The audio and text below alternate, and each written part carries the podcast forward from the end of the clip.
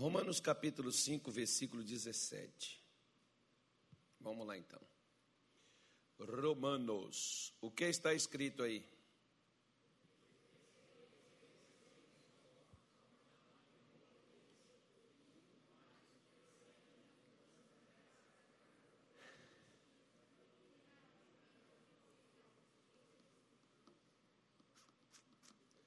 Antônio, por que você não leu?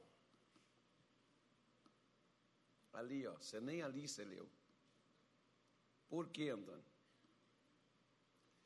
Ajuda o seu povo, ajuda os seus irmãos. Olha para lá, já que você não está com Bíblia aí na mão. Falaram outro dia para mim, eu vou falar contigo. Falaram assim que pastor tem que carregar Bíblia. E Bíblia de papel, que pastor que não carrega Bíblia de papel não é pastor. Eu falei assim, ainda bem que eu sou obreiro. Só carrego isso. Quando eu chegar nessa patente aí de pastor, eu vou carregar a Bíblia de papel.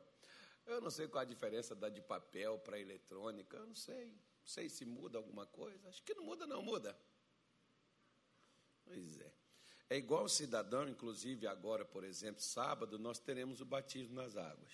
O cidadão chegou para mim, o senhor deveria fazer batismo no rio. Porque a pessoa, eu falei, mas por que, irmão? Ele falou, porque quando a pessoa se batiza, as águas correm e levam os pecados dela. Você batiza na piscina, fica retido. Não sai, a pessoa volta a pecar. Eu falei, estou lascado, porque tem 28 anos que eu batizei numa piscina. Graças a Deus, aqueles pecados que eu vivia neles, eu não, eu não voltei para eles, porque o batismo é uma, é uma alavancada. Não significa que a pessoa vai batizar e vai ficar livre de, de, de pecado, não, irmão. Batismo é uma declaração pública de uma aceitação de uma nova proposta de vida, um novo caminho, a ser percorrido. Eu encontrei uma vez uma senhora que ela batizou 25 vezes. Aí eu falei, mas por que, irmão, que a senhora não queria? Ela falou, não, eu batizei para me libertar. Eu fumava cigarro, e aí enquanto eu não, né, não, não, não parasse, não sentisse vontade de. Eu falei, irmã, quando eu me batizei, eu não senti vontade de parar de pecar, não. Eu continuei querendo pecar. Só que eu escolhi outro caminho. E o caminho diz: Eu sou o caminho, a verdade e a vida, e ninguém vai ao Pai se não for por mim. Então, já que você não carrega a Bíblia de papel, vamos ler ali. Vamos embora lá. Se não leia lá, leia cá. Porque se pela ofensa de um só a morte reinou por esse, muito mais os que recebem a abundância da graça e do dom da justiça reinarão em vida por um só Jesus Cristo. Outra vez, porque se pela ofensa de um só a morte reinou por esse, muito mais os que recebem a abundância da graça e do dom da justiça reinarão em vida por um só, Jesus Cristo. Então vamos dar uma parada aqui. Claro, eu sei que você talvez já deve ter escutado muita coisa acerca deste versículo, né? você já deve saber, mas eu vou falar aqui para aqueles que ainda não sabem e aqueles que ainda precisam saber sobre esta declaração que o apóstolo Paulo fez, por exemplo, para a igreja de Roma, que apesar deles terem se convertido, se tornaram de, se tornaram de Deus, eles ainda não reinavam. Porque a palavra reinar não é só você ter um título. Seria como se fosse hoje, por exemplo, aqui em Cuiabá tem um prefeito, aqui no Mato Grosso tem um governador, no nosso país tem um presidente. Mas eles governam? Essa é a pergunta. Eles governam? Governar significa você colocar ordem onde a desordem não pode estar. Por exemplo, quando o Senhor Deus criou o homem, perdão, primeiro ele criou um jardim. Depois desse jardim, que era uma obra de arte, ele então criou o homem, que é a coroa da criação. E mais ainda acima, posteriormente, ele criou a mulher, que nenhum homem vive sem. Né? Então, só para fazer aqui, para ver se as irmãs hoje ajudam. Aí.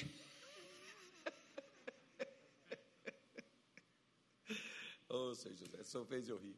Aí. fazer um elogio aqui para as irmãs aqui, né? Elas que ficam sempre falando que eu ando pegando no pé, que eu ando fazendo, né? enfim. Então vamos, então vamos, vamos dar fazer uma média hoje aqui. Então Deus criou, e quando Deus criou esse casal, ele pegou este casal e colocou neste jardim para cuidar, guardar, para dominar. A palavra é o mesmo que governar peixes, o que tivesse no mar, o que tivesse na terra e o que tivesse no ar. Tudo o que se movesse na terra, Deus havia dado ao homem o controle, o poder, o domínio, o reino. Isso é para a gente entender que, na ideia de Deus, Ele nunca quis criar judaísmo, cristianismo, islamismo ou qualquer outro ismo por aí. O que Deus sempre quis foi um reino. O que Deus sempre quis foi que o homem governasse aquilo onde ele estivesse inserido. Ou seja, você casou, você tem uma família, você tem um lar, ou você nasceu em uma família? Não, só pode ter sido. Ou sei lá, você. Não, eu não nasci em uma família, pastor. Eu nasci no meio do negócio desajustado. Tá bom, mas você vê a existência. Você está vivo. E onde você está hoje inserido, o que que Deus quer que eu e você, aonde você estiver, você faça? Você governe. Você domine. Não sobre as pessoas, porque Deus nunca deu a ninguém o domínio sobre outro. Quem quer dominar sobre outro são os homens, são as pessoas. As pessoas que gostam de controlar os outros. Como tem aquela mãe que quer controlar o filho, que ela quer que o filho seja uma extensão dela, como o pai que até uma profissão o, filho não tem direito de escolher. É o pai que diz: você vai ser o que eu quero e acabou. Né? A pessoa não tem escolha. Né? Deus não deu o poder de controle para mim, como por exemplo, eu estou aqui nessa igreja, eu coordeno as igrejas do Mato Grosso, né? mas Deus não me deu domínio sobre as pessoas. O que Deus me deu foi domínio sobre o reino espiritual. Para quê? Para guardar o que pertence a Deus, porque tem coisas que precisam ser preservadas. Tem coisas que precisam ser guardadas, e se você não guardar, apesar de Deus ter te dado, como tem muita gente que pensa assim, pastor, um dia uma senhora me falou isso. Se o meu casamento não deu certo, é porque não era de Deus. Ah, então Jesus também não era de Deus, porque ele também morreu. Quer dizer, não tem nada a ver uma coisa com a outra, meu irmão. Seu casamento pode ter acabado porque você não cuidou. Tem marido, como tem mulher, que pensa que é Deus que vai abraçar. Né? Eu acho engraçado que quando as pessoas namoram, elas querem estar juntas e fica grudadinho que não passa nem vento no meio. Aí depois que casa, fica um de um lado, outro do outro, um vai para a casa da sua mãe, outro vai para a casa do outro, e depois o outro passa lá, só pega e vão embora. Aí chega dentro de casa, um vira as costas para o outro, deita até na mesma cama, mas um pega o seu celular. Agora é assim, né? Um pega o seu celular e o outro pega o seu outro. E ali fica os dois ali batendo papo com alguém de fora, com os dois ali dentro que podia estar conversando entre si. Mas, daqui a pouco, vem uma terceira pessoa e entra nesse relacionamento, e essa terceira pessoa, alguém vai dizer assim: o diabo. Não foi o diabo. Se você pegar a sua Bíblia, depois você pega lá na sua Bíblia, em Provérbios capítulo 5, leia ele todinho. Vai ser bom demais. Né? Depois, se você, por exemplo, quiser ler mais, vai até o 7, leia o 7 também. Porque lá no 5, por exemplo, Salomão vai dizer assim: olha, como, como gazela graciosa, é, como, como gazela graciosa, né? deixa, deixa, deixa, eu me lembrar aqui todo do versículo, eu fui, eu fui pensar em outra coisa e faltou um pedaço dele. Gazela gracio, graciosa e o que, que é o outro? Ah, deixa eu pegar aqui. Vou ter que ir lá. Eu não queria lá ler, não, mas vou ter que ler. Diz assim, ó, Provérbios 5. Não vou falar o versículo também, não. Se quiser, você procura. Comigo é assim. Como serva amorosa. Ficou faltando, foi isso. Não põe. Oh, é para eles procurar, se tiver curiosidade, irmão. Foi assim que eu aprendi. O pastor só dava referência, não falava nada, vai procurar. Eu procurava, saía, eu tive que comprar um dicionário hoje. Aí você já pergunta até o Google, o Google já dá. Eu já estou até ensinando aqui. Vai, numa Bíblia, pesquisa, já sai todos os versículos. Então ficou bom demais. Ele diz: Como serva amorosa e gazela graciosa, sacia os teus seios em todo o tempo e pelo seu amor. Deus está falando de quê? Carinho. Ô oh, homem de Deus, a sua mulher precisa, não é uma empregada doméstica, assalariada que você paga para lavar roupa, passar, cozinhar, limpar. É uma pessoa, é um ser humano. O que, que essa pessoa precisa? Ela precisa de carinho. Né? Aí as pessoas não dão. Aí vem a traição, como ocorre Aí o que que acontece? É o demônio, pastor. Não, pode ser aquilo que a pessoa deixou de fazer. Como, por exemplo, nós vemos as escrituras sagradas mostrar e ver claramente que a sunamita, que foi aquela mulher que Salomão, sunamita não, é, a mulher que Salomão se apaixonou por ela, porque ele tinha mil mulheres, mas era apaixonado por uma só. A mulher que fez a cabeça dele, que apaixonou, né, que ele apaixonou por ela, aquela mulher disse assim para Salomão: Não desperte o meu amor antes do tempo.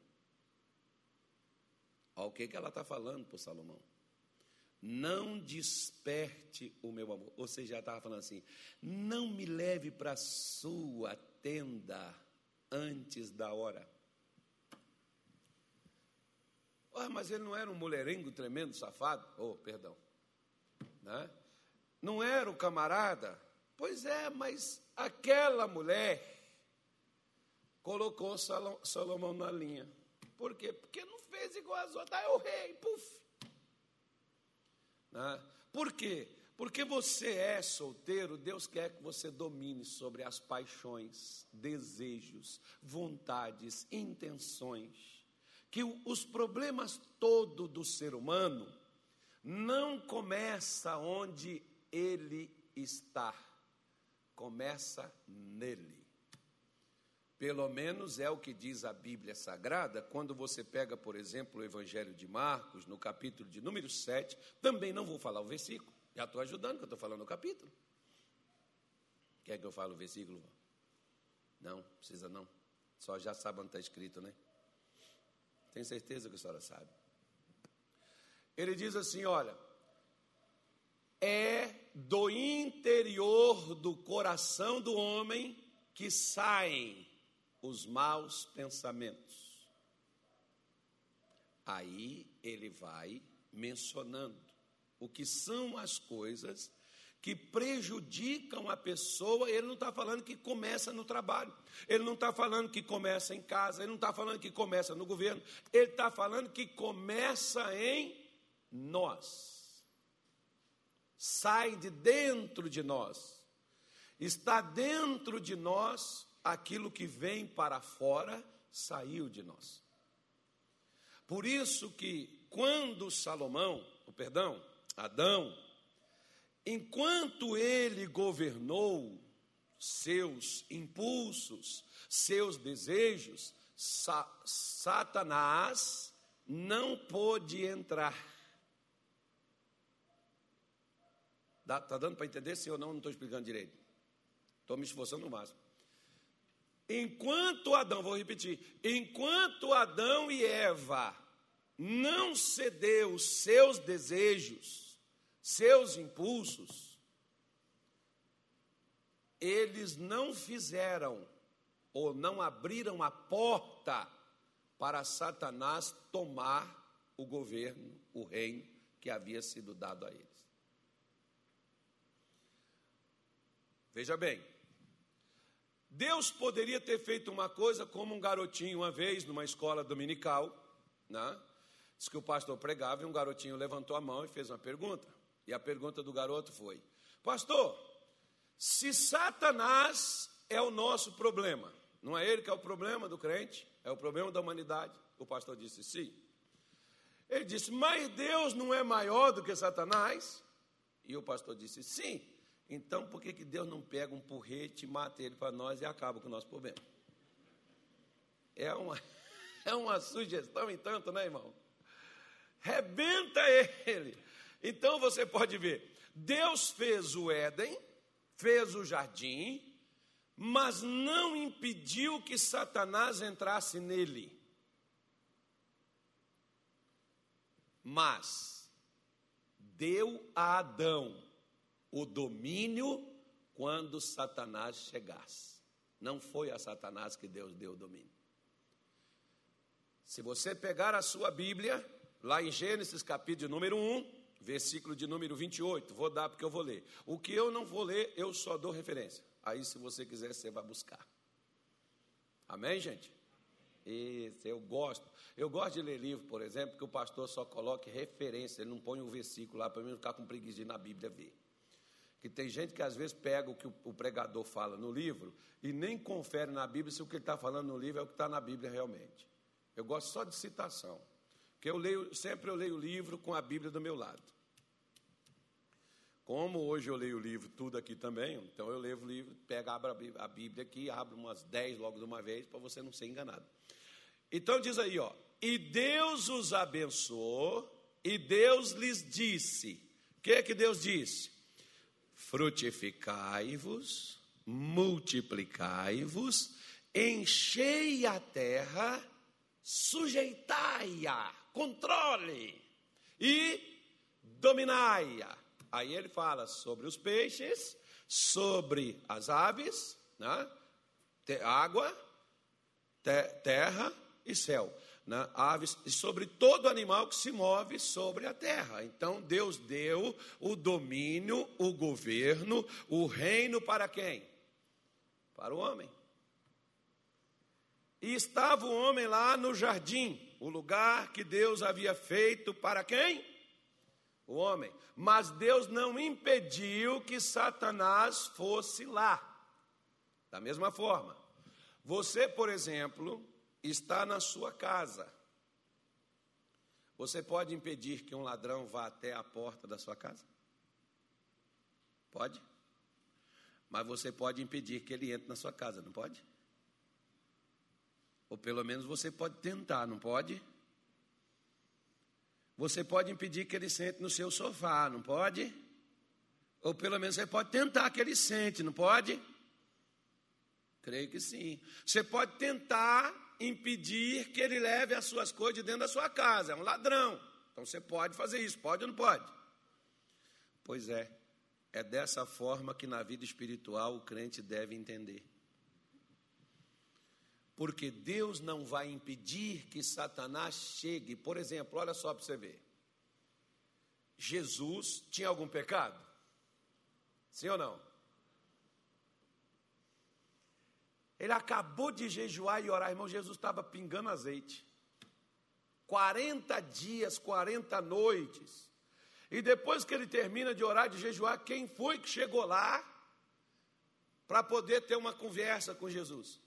Os anjos? Deus? Quem chegou lá? Oh, mas Deus não podia impedir que o diabo fosse lá? Não, Satanás, você não vai lá no meu filho. Meu filho acabou de ter uma conversa comigo, rapaz. Passou 40 dias aqui comigo, agora você vai lá? Deus impediu? Não. Mas Jesus impediu Satanás de entrar. Ele pode ir até você. E Deus não vai impedir, ele vai. Embora tem crentes que falam assim: Senhor, põe o teu anjo aqui ao meu redor. O diabo vem assim mesmo, irmão. Ele foi lá com Jesus, que era o próprio Deus. Você não vê, por exemplo, no capítulo 1 de Jó, os filhos de Deus vieram numa reunião especial. A reunião era para quem? Para os filhos de Deus. E quem que foi no meio dos filhos de Deus, irmão? Satanás foi entre eles. Deus chamou ele lá, mas ele foi. Agora, ele fez o que ele queria? Não, ele tinha que ter uma autorização. Você está me entendendo, sim ou não? Por isso é que Paulo está dizendo à igreja de Roma: olha, quando um homem só falhou, errou, ele abriu a porta e a morte reinou. O que é a morte? A morte é a natureza de Satanás na humanidade.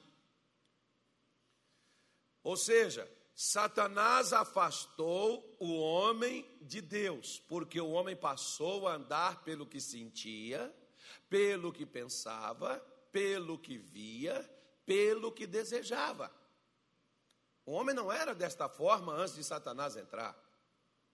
O homem era voltado nas coisas de Deus. Você pega, por exemplo, Adão todos os dias, diz a sua Bíblia e a minha também, no capítulo de Gênesis, capítulo 2 de Gênesis, também não vou falar o versículo que todos os dias, na viração do dia, ou seja, o dia estava virando, como numa hora como essa, se você olhar aí no seu celular, mais ou menos aqui em Cuiabá, o sol se põe por volta das 18 horas.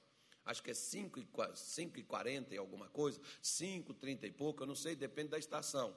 Eu não sei agora quem está chegando no verão se vai para 5 e pouquinho, mas antes das 6 ele se põe. Ou seja, então no pôr do sol, quando o sol estava se pondo, Deus descia para conversar com Adão, mas teve um dia que Deus desceu e Adão não estava lá. E aí veio: Adão, onde estás? O que, que Adão fez? Fugiu, escondeu. Por que, que ele escondeu? Teve medo. Por que, que a pessoa passa a se afastar de Deus e ter medo de Deus? porque ela deixa a sua posição. Agora preste atenção. Se eu passo a ter medo de Deus, será que eu estou controlando onde eu estou vivendo? Se é Deus que me dá o controle para dominar onde eu estou? E se eu estou fugindo de Deus, como eu vou dominar? Oi. Atenção, terra. Cuiabá na escuta. Então vejam, vejam só. Nessas alturas, o reino já tinha ido. Adão já tinha perdido. E quem estava no controle? Satanás. A natureza de Satanás agora está impressa no homem que tinha sido criado perfeito. Agora o homem está com medo do próprio Deus. Por um acaso isso lhe soa familiar? Você vê, por exemplo, por que, que até os filhos de Deus, os crentes, têm medo de Deus.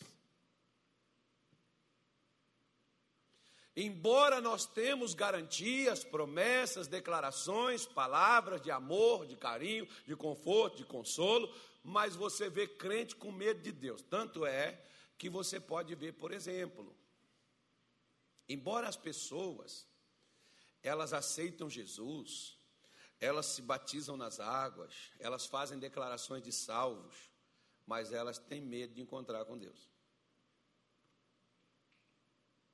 Ou seja, elas têm medo da morte. Por que, que temos medo da morte? Porque não reinamos em vida. Porque aquele que reina em vida, ele não morre ele passa da morte para a vida, porque até a morte ele vence. Como assim, pastor? É só a gente ler a nossa Bíblia. Eu não sei por que, que às vezes a gente anda lendo outras coisas, irmão. Mas na sua Bíblia, lá em João capítulo 8, versículo 51, acho que diz alguma coisa nesse sentido. Quer ver só? Vamos lá para você ver. João 8, 51. Eu acho que seja. Em verdade, em verdade vos digo, eu gosto quando Jesus fala essas afirmações aí, né? é, isso tem uma explicação e eu não vou explicar hoje. Se alguém guardar, o que que eu tenho que guardar, irmão? A minha palavra. O que que vai acontecer com essa pessoa que guarda a palavra? Nunca verá a morte. Presta atenção, ó. Nunca verá a morte. Por quê? Porque, meu querido, se eu recebi a abundância da graça, a misericórdia, o perdão, a salvação de Deus, se eu recebi o dom da justiça, ou seja, o direito que foi por Cristo alcançado, Cristo não morreu por, por ele, ele morreu por nós. Se eu recebi esse direito, então, isso é para quê? Aleluia, eu vou para o céu, glória a Deus. Não, isso é para que eu comece a reinar, e eu começo a reinar a partir do momento que recebi. Eu não vou reinar depois que eu saio deste mundo, é para mim reinar em vida, que é o que Paulo está falando com a igreja de Roma. Ora, irmãos, vocês estão aí, vocês podem ser escravo de Nero, vocês podem ser é, um trabalhador comum, você pode ser um preso, mas no mundo espiritual, diante de Satanás, quem controla é vocês.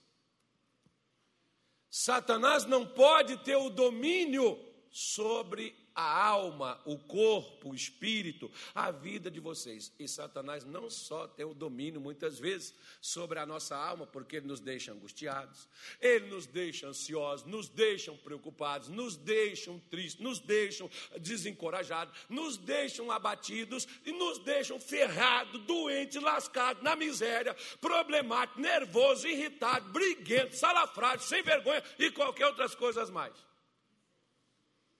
Por quê? Porque a gente não reina. Se nós reinássemos, ele não estaria reinando. Está entendendo onde é que falta governo, irmão? Onde é que tem bandido, filho? É onde o governo não está presente. Lá no Rio de Janeiro, por exemplo, quando o pessoal resolveu governar, o pessoal desceu da favela por quê? Resolveram governar. Por que tem tanta coisa errada no. Uf. É porque rei que não prende ladrão não merece reinar. Então, eu vou ficar quieto no meu canto, vou me, me limitar somente à minha, na, a minha insignificância. Vou, vou, guardar para mim, vou vou guardar para mim, vou, vou, vou ficar calado, não vou falar nada. Mas, o que Desde o momento que Deus criou, Ele não impediu e Ele não impedirá que Satanás chegue a você.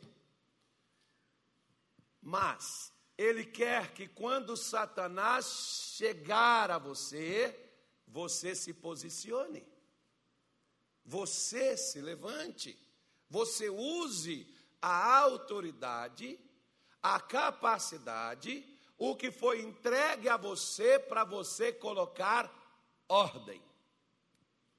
Lembra do que falou o profeta Isaías com o rei Ezequias, quando ele entrou no seu palácio, Ezequias estava à beira da morte, e Isaías chegou lá e falou assim: Põe a tua casa em ordem, porque certamente morrerás. Pelo menos organize, não deixe uma bagunça aí para os outros.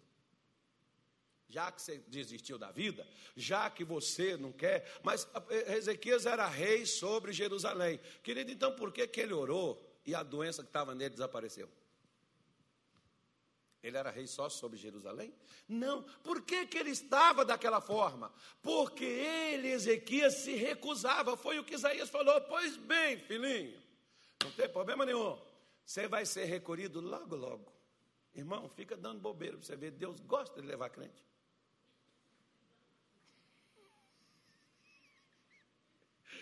Olha, pega para você ver, ó. A Bíblia diz, não sou eu não. A Bíblia diz que Deus tem prazer na morte do seu santo. Deus fica feliz quando um crente morre, irmão. Triste quem fica somos nós.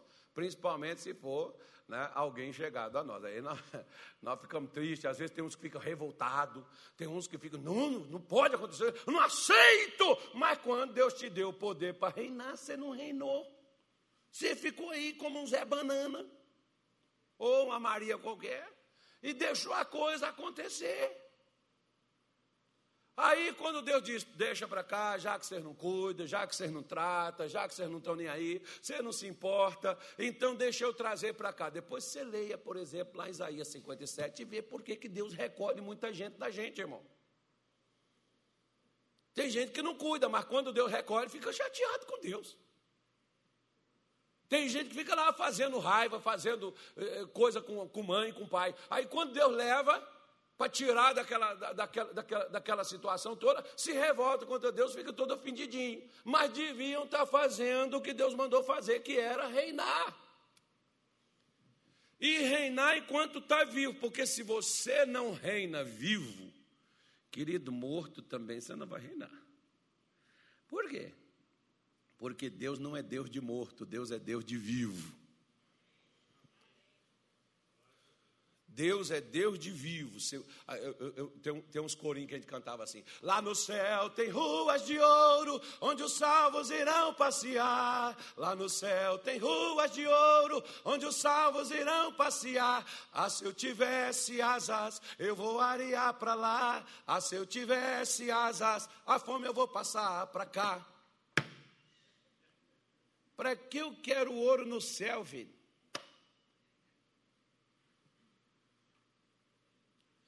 Tem, pastor? Tem, a Bíblia diz que tem, mas também aqui na terra também tem, porque Deus diz: darei os tesouros escondidos da terra. Só que o crente fica naquela religiosidade, diz assim: está entregue na mão do Senhor. Senhor, seja feita a tua vontade, assim na terra como no céu. Então levanta, crente, e controla o que Deus te deu. Usa você foi feito, atenção homens, tem homem que vence aqui?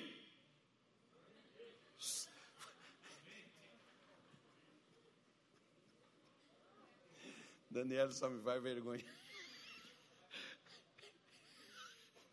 Pelo menos fala assim, só um.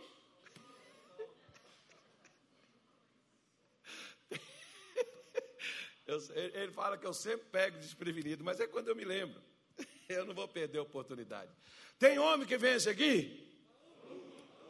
Ou então fala assim: alguns, alguns.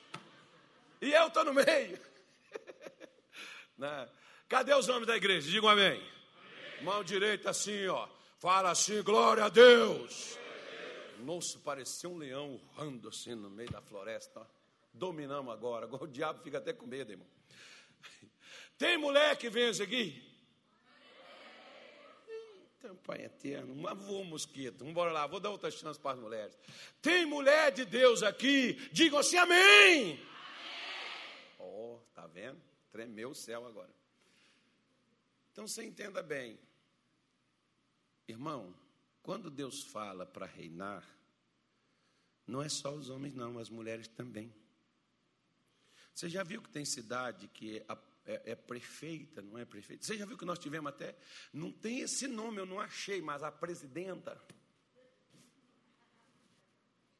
Nós tivemos uma presidenta, irmão. Imagina uma coisa dessa, coisa de Deus. Né? Tivemos uma. Então, querido, no mundo espiritual, não é macho, não, é, não, é, não é homem e mulher. Espírito, ele não tem sexo. Tanto faz ser homem, tanto faz ser mulher. O que você precisa fazer é dominar onde você está. Controlar onde você vive, porque se cada um de nós controlássemos, reinássemos, dominássemos onde nós estamos, a nossa família seria melhor, a nossa vida seria melhor, a nossa cidade seria melhor, o nosso estado seria melhor e o nosso país seria melhor. Por quê? Porque a Bíblia diz: Feliz é a nação cujo Deus é o Senhor. Mas não ele só proclamado, mas ele empossado. A igreja são os únicos que têm o poder de empossar o domínio de Deus no mundo. O pessoal fica aí, olha, ah, porque a direita que é boa. O outro diz assim, a esquerda é o comunismo, é o sol. Aí cada um quer a sua, um quer a direita, outro quer a esquerda. Aí eu quero, quero só te perguntar uma coisa. Quantas pontas tesoura tem? Hum? Com qual delas você quer ser cortado? A da direita ou da esquerda? Porque, filho, o único que dá a gente governo e que faz bem para a gente não é nem direita nem esquerda, é Deus. Viu? Então você entenda que, que o que tem capacidade de, muda, de mudar as coisas neste mundo é a igreja. E vou te falar mais profundo. E não precisamos da capacidade humana para isso, precisamos da capacidade divina de assumir o lugar para o qual nós fomos chamados. Quer ver só uma coisa? Deus sabia que nesta época em que eu estou vivendo, em que eu nasci, Deus sabia o que teria nela, desde o começo até o final. E Deus falou assim: Eu vou fazer esse cara nascer bem nesse tempo. Deus não fala nessas palavras que eu estou falando, não, tá, irmão? Você vai de conta que sou eu. Ele falou: Eu vou fazer esse sujeito nascer bem nesta época, porque ele vai fazer esse negócio. Deus, Deus acreditou em mim. Poxa, eu olho para esse negócio assim, eu acho isso fantástico. Ele falou assim: vai ter coronga, mas o caso vai estar lá. Vai ter recessão, mas o caso está lá. E não só ele vai estar encorajado, mas ele vai estar encorajando um monte de crente com ele. Aí você vê o negócio, pai, cá para lá, cai no outro, bate no outro, mas a gente permanece firme e Deus está conduzindo a gente. Por quê? Porque a gente está reinando, irmão. O mal está escangalhando, mil cairão ao teu lado, dez mil à tua direita, mas tu, quem? Quem? Tu então, se tu não está abalando como os outros estão, é porque tu está guardado. Não é para tu se sentir melhor do que os outros, mas é para tu usar o teu governo para fazer as coisas acontecer e para ajudar até os outros que não estão tá reinando, irmão, a reinar também.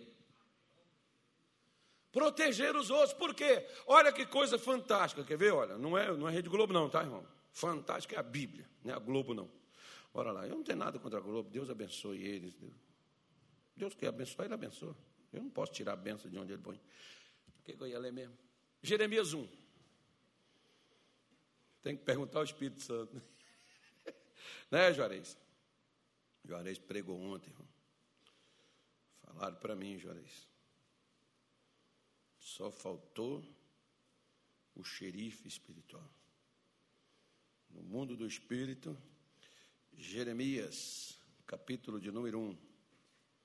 Podemos ler? Olha, Jeremias nasce numa época difícil. O povo de Deus estava morto na fé.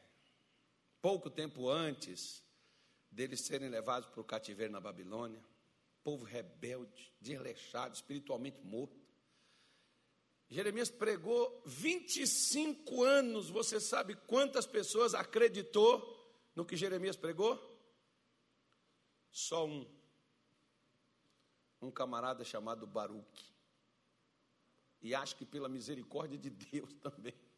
Agora você imagina, se, se eu passasse 25 anos pregando e só tivesse um membro na minha igreja. Me faz lembrar o, um missionário que saiu do, do, seu, do seu país, eu não me lembro se foi Inglaterra ou se foi Estados Unidos, e ele foi para a África, muitos anos atrás. Né? E ele foi para a África e chegando lá na África, ele ficou lá, acho que uns três anos. E só foi uma pessoa para a igreja dele. E ele pregou para aquele camarada durante os três anos. Fazia o culto com ele todo dia. Depois ele virou para aquele camarada e falou assim: Ó, oh, você está vendo essa tenda aqui? Se você quiser, vende isso, leve isso para sua casa, faça o que você quiser eu vou voltar para minha terra, Deus não me chamou para nada não. E tão frustrado, decepcionado. Essa história é verídica, tá, irmão? Não é história, não é, não é invenção minha, não. Esse camarada voltou para sua casa e tão decepcionado que ele ficou, que ele largou sua fé, largou sua família, ele foi para as ruas viver como mendigo, foi, caiu na bebedeira e passou-se vários anos. E aquele jovem que ficou com aquela tenda, que ficou com aquela toda aquela igreja pronta, aquele jovem falou: "Não, eu aprendi tanta coisa com esse pastor, eu não vou jogar isso fora não". Começou a pregar para os outros, começou a evangelizar, começou fazendo e aquela tenda, que era uma tenda para 1.500 pessoas, aquela tenda lotou, encheu de gente. E aquele pastor resolveu ir atrás do seu, seu mentor, do seu, do seu pastor, para poder falar com ele do que tinha acontecido. E aí foi procurar no endereço, foi lá, e a esposa dele falou: Olha, desde que ele voltou da África, ele ficou tão frustrado, tão decepcionado, que o trabalho não engrenou, que ele não conseguiu nada até falou que foi só você o único que ele conseguiu trazer a Jesus. Que ele foi para as ruas beber, desistiu do evangelho, desistiu da fé, desistiu de tudo. E ele foi perguntou, mas qual é o lugar onde ele mais fica, onde o pessoal vê, formou para ele. Nós já fomos, já buscamos, trouxemos para casa, ele volta, sai e vai. E ele foi procurar aquele camarada, chegou lá, encontrou ele. Ô oh, pastor, por que, que o senhor está nele? Não sou pastor. Um dia eu fui. Pastor, o senhor que me ganhou para Jesus. Eu sei, mas foi o único, foi um fracasso, Deus não me chamou para nada. Ele falou, pastor, foi mostrando as fotos para ele. Olha aqui, ó. São tudo da nossa igreja, da igreja que o senhor plantou lá na África. Talvez, irmão, o que era para ele fazer era só com aquele camarada. Só que a gente, às vezes, ao invés de reinarmos, ainda que seja num espaço de 3 por 4, nós queremos um de 10 mil metros quadrados. Não reinamos direito nem no 3 por 4. E já queremos uma coisa ampla e maior. Reine onde você está inserido. Domine onde você está plantado e deixe que Deus aumente o seu reino. Foi assim que Davi assumiu o governo de Israel e foi o primeiro rei. E você vê, nem Josué, que conquistou a terra de Canaã, conseguiu unificar Israel.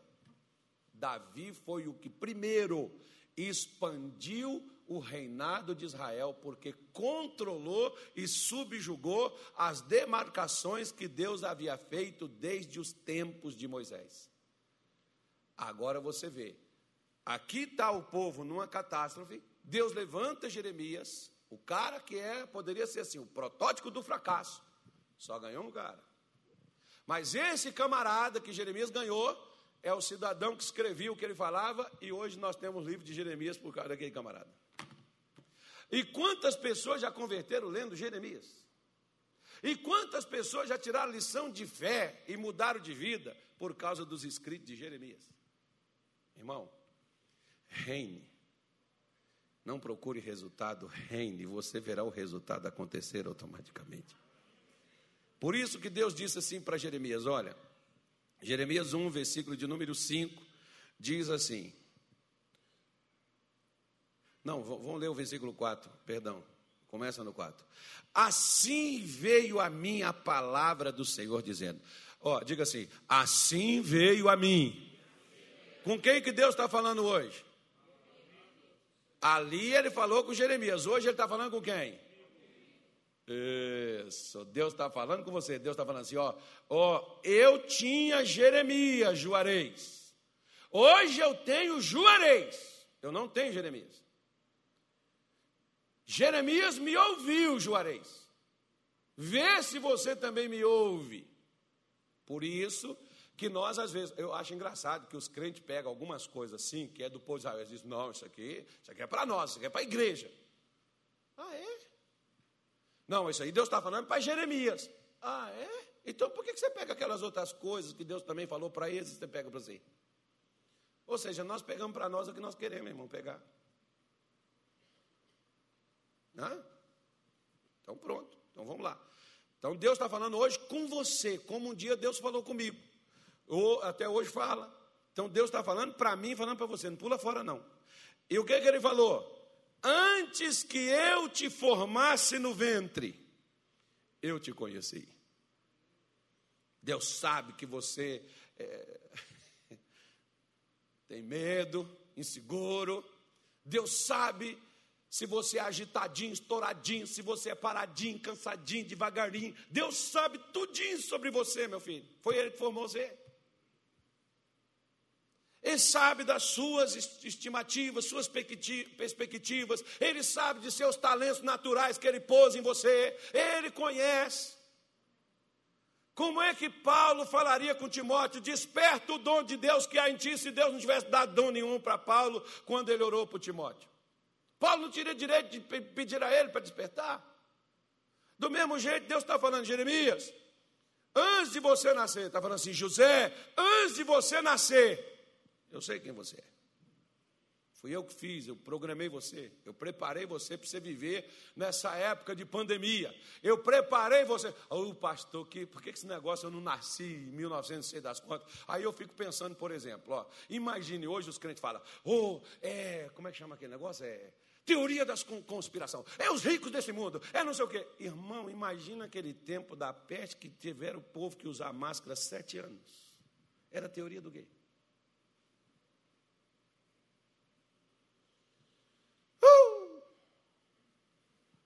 Eu fico olhando como os crentes, oh, porque o anticristo. Rapaz, que anticristo o quê? Nós temos que ter os cristãos aqui reinando. Esquece anticristo, que anticristo não é para crente. Antes já está contra a gente, é tudo mesmo, irmão. Mas você tem que lutar. Até para nascer.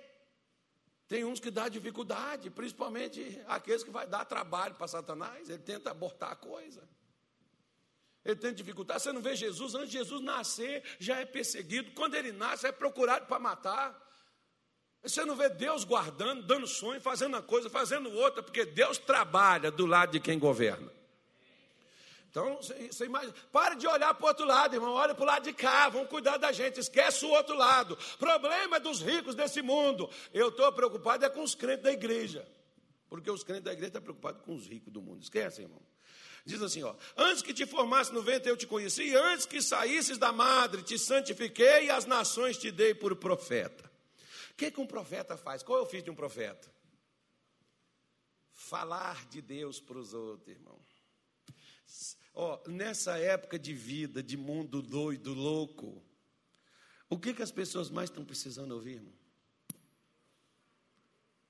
A palavra de esperança, uma palavra de fé não é alguém que coloque mais medo. Eu fico olhando, às vezes, alguns pastores que vai grava vídeo, põe nessas redes sociais, ainda tem besta que acessa e fica compartilhando essas coisas, para colocar terror nas pessoas, colocar medo nas pessoas. Tem gente que ainda gosta de ver aquilo, e tem uns que ainda me manda ainda, não me pede opinião. Sabe qual é a minha opinião? Você é um tolo. Deus está te chamando para uma coisa, você está olhando para outra. Você está preocupado com o inimigo quando você deveria estar controlando o inimigo, porque quem controla o inimigo não tem medo dele. Eu tenho um cachorro lá em casa. Tem gente que chega lá e fica no medo. Eu só faço assim para ele, não. Ele fica quieto no canto dele, não mexe com ninguém que está lá comigo. Então, da mesma forma, quando eu olhar para Satanás, não, Nina, Nina, não, ó. Não, pastor, mas senhor sabe que o demônio é sujo. Jesus é limpinho, irmão, e eu fui lavado, você também, crente. Oh, meu Deus, você não confia no sangue de Cristo, não, mulher? Para que você vai ficar? Mas, pastor, é porque eu só sabe, porque eu sou pequeno. Olha só, vamos lá. Então disse eu. Olha, Deus está falando com a pessoa e a pessoa está rebatendo Deus. Irmão, o crente, é, o crente é terrível, é maravilhoso demais, crente. Ele diz assim: Ah, Senhor Jeová, eis que não sei falar, porque sou uma. Aí você vê, ó, Gideão diz assim: Eu sou pobre, minha família é pequena, eu sou da menor tribo, tudo é pequenininho. Sabe aquela, aquela pessoa que olha assim: Deus, eu só quero com um dinheirinho para comprar um carrinho, para ter uma casinha, para ter uma comidinha. Tudo é um diminutivo de um Deus tão grande. Mas é como a gente se sente. Deus não está perguntando o que você sente. Deus não está perguntando o que você tem. Ele sabe. Ele está perguntando assim: vamos reinar ou vamos reclamar? Vamos reinar ou vamos dar desculpa para não ocupar o seu lugar? Porque aqui o que Jeremias estava dando e o que eu e você nós damos é desculpa para não assumir o que Deus está chamando a gente para fazer. Por isso ele diz: Eis que eu não, eu não sei falar, Senhor. Eu não, eu, eu não tenho palavras tão boas quanto o missionário Soares. Ah, mas você não tem palavras quanto o Soares, mas eu tenho palavras melhores do que a do Soares. Porque as que o Soares fala, sou eu que ponho. Então eu posso colocar também palavras na sua boca, desde que você esteja disposto a abrir sua boquinha. Você só abre sua boquinha para reclamar, você só abre sua boquinha para exaltar o poder de fogo do inimigo, você só abre a sua boquinha para falar do que o inimigo é capaz de fazer, mas você não abre a sua boquinha para falar do que seu Deus é. Ao invés de você abrir a porta por medo entrar na sua casa, abra a porta para a fé sair da sua casa, que medo nem beira lá a sua casa. E se não beira a sua casa, não beira seu ouvido, não beira seu coração, não beira seu casamento, não beira sua família. Por quê? Porque de você sai algo do qual o medo sente medo. Porque Deus falou assim: Eu farei com que vocês sejam um terror para eles. Irmão, o diabo fica com medo de crente. O diabo tem medo de crente. Ele não tem medo é de quem não sabe quem é.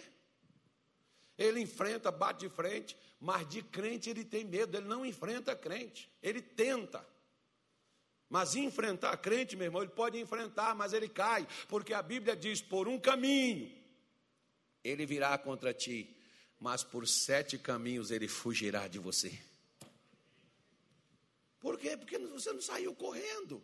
Por isso que Jeremias disse: Olha, então eu disse, eu não sou, eu, eu, sou, eu não sei falar, eu sou como uma criança. Versículo 7 diz: Mas o Senhor me disse: Não digas eu sou uma criança, porque onde quer que te enviar, irás, e tudo quanto te mandar, dirás.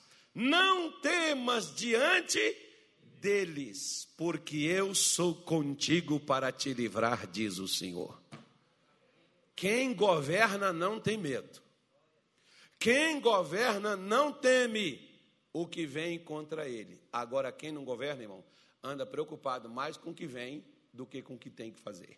Não se preocupe com o que vem, se preocupe com o que você tem que fazer, porque o que você tem que fazer neutraliza tudo que estiver vindo contra você. Ele vem contra você por um caminho, mas ele tem sete caminhos para fugir de você se você reinar. Somente se preocupe com o reino, mais nada.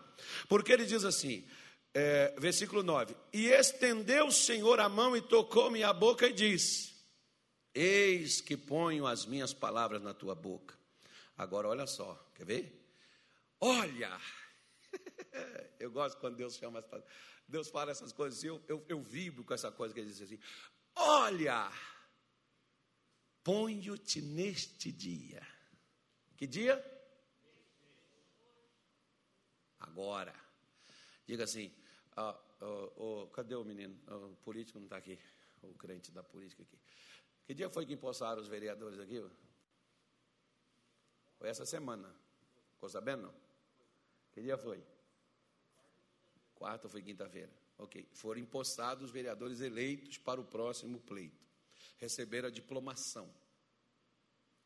Então, hoje, você está recebendo a sua coroação. Hoje você, hoje você está, se caso você ainda não foi empossado, você já foi eleito, escolhido por Deus, desde que nasceu Juarez. O Juarez nem importa. Não sei nem para quem que eu estou falando isso, meu Deus do céu. Gente, isso me, isso me, sabe, me dá aquela força assim. Quando eu leio esse negócio assim, quando eu peguei isso aqui, Deus falou assim: casa, eu não tenho mais Jeremias. Mas eu fiz questão de deixar isso escrito para dizer que você nasceu, porque eu trouxe a sua vida à realidade. E eu trouxe você, e hoje eu estou te colocando sobre as nações. Você pode ficar só em Cuiabá se você quiser, mas se você quiser ir para outro canto, você vai também. Nós não, nós não queremos nem Cuiabá, irmão. Tem uns que dizem assim, ai, pastor, pelo amor de Tem uns que quando eu mando assim, vai lá fazer, vai lá dar uma palavra lá, irmão. Ah, pastor, pelo amor de Deus, ai, meu pai, olha só, estou dando aqui, ó, está minando água. Meu Deus, que pavor! Ei!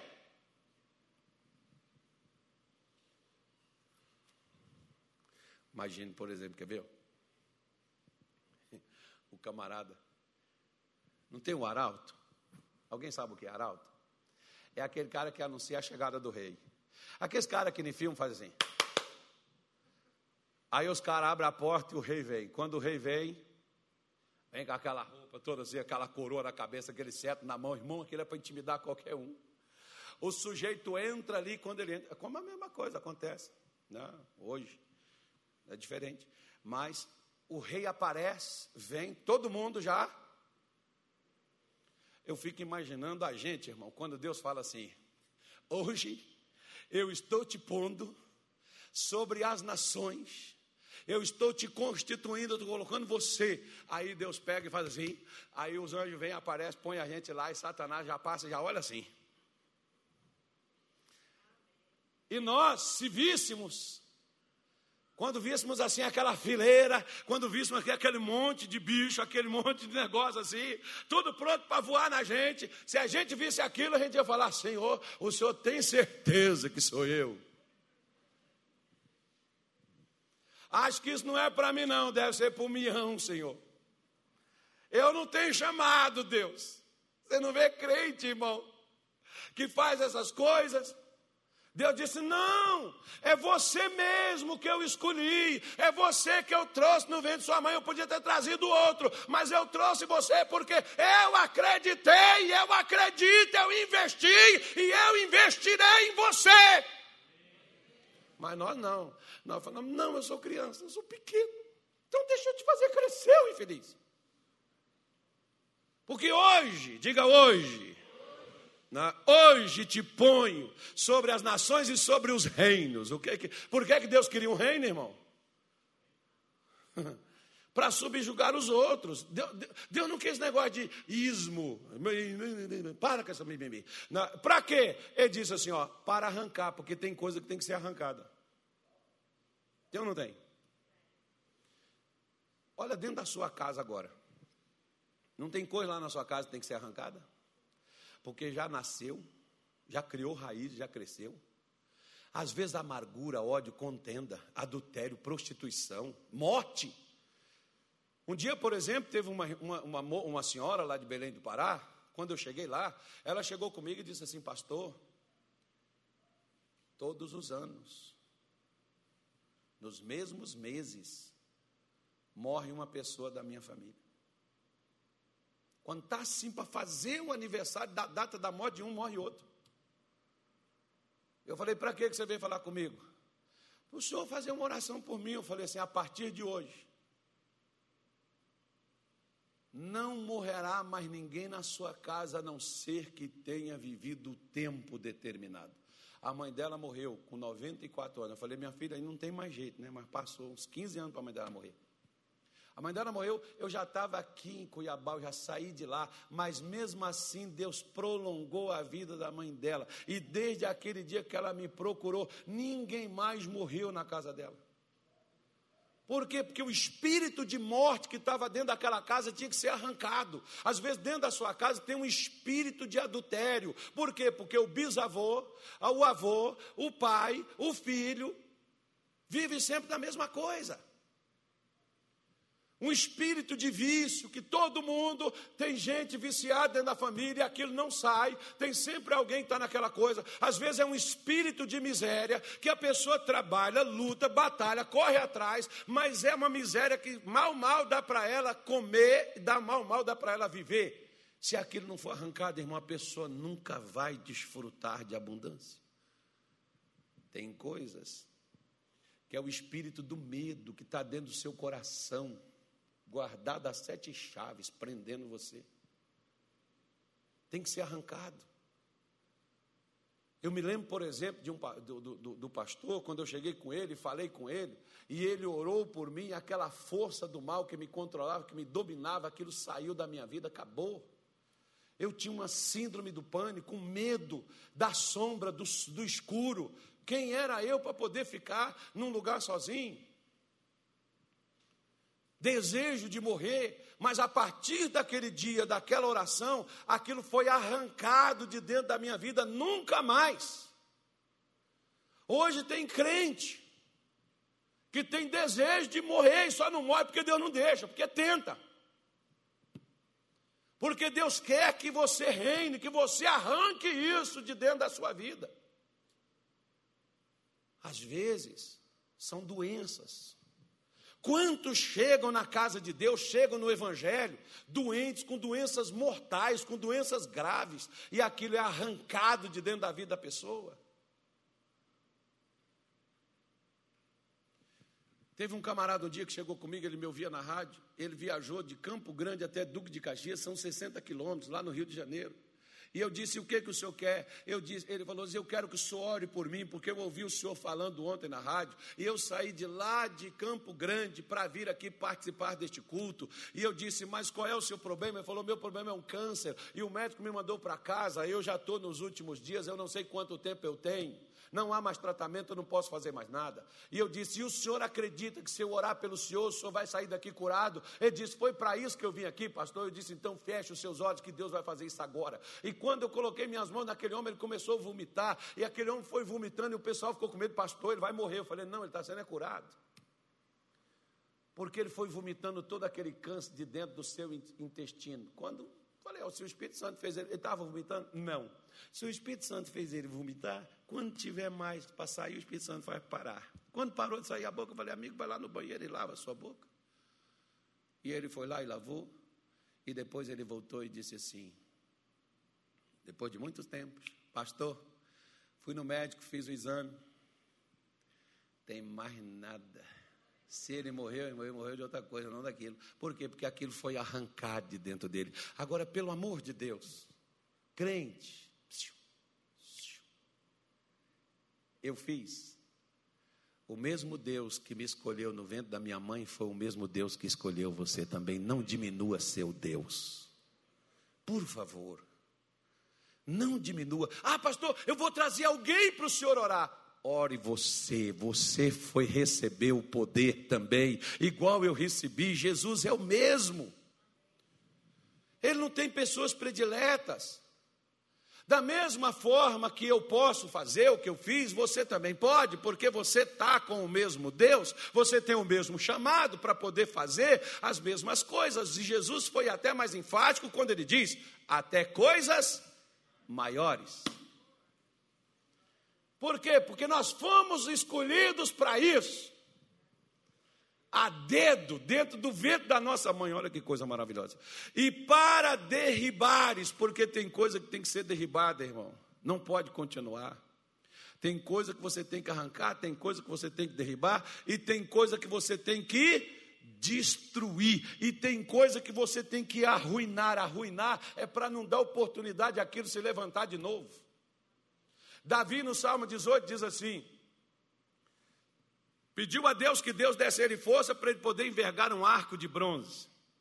E depois ele diz assim: Persegui os meus inimigos até alcançá-los e não voltei sem tê-los destruído. Ou seja, Davi falou: Esses aqui não me dão trabalho mais, esses aqui estão exterminados. Porque tem coisa na sua vida e na minha que tem que acabar, e Deus não quer que você fique vivendo a vida e voltando sempre os mesmos problemas de outrora. Chega, tudo cansa. Reine. Tá bom, você já sofreu o suficiente, vai à forra agora. Você tem um chamado para isso. O que está te arruinando, Deus disse: vamos, vamos tirar isso agora, vamos acabar com isso. E para arruinares e também para edificares e para plantares. Você viu, ó, duas coisas positivas Deus chamou para poder fazer: edificar e plantar. Agora, olha o tanto de negativa que a gente tem que controlar. Aí, sabe o que, que os crentes fazem? Ore por mim, irmão. Senhor, tem misericórdia de mim. Deus disse: Eu já tive. Escolhi você no ventre de sua mãe para você poder nascer. Você não ser um zero à esquerda nesse mundo. Coloquei você no meio da confusão, que é para você fazer a diferença, mostrar que existe um Deus. Eu gosto quando Davi chega, Golias diz assim: Vou cortar sua cabeça e vou lançar seu corpo as aves do céu comer. Davi disse: Negativo. Eu, hoje mesmo, o Senhor te entregará na minha mão. Eu vou cortar a tua cabeça, vou jogar teu corpo para as aves do céu comer, e todos em Israel saberá que há Deus aqui. Gosto desse Davizinho, ô oh, Davizinho danado, meu filho. Crente tem que ser dessa forma, irmão. Porque se você não usa o que Deus te chamou para você poder fazer, o diabo faz. E sabe o que, que as pessoas dizem? Ah, o fulano é crente, mas olha como é que ele está. Coitado, que pena. Tadinho, como ele está sofrendo. E Deus olha para nós. E ele não fica com pena de nós. Sabe por quê?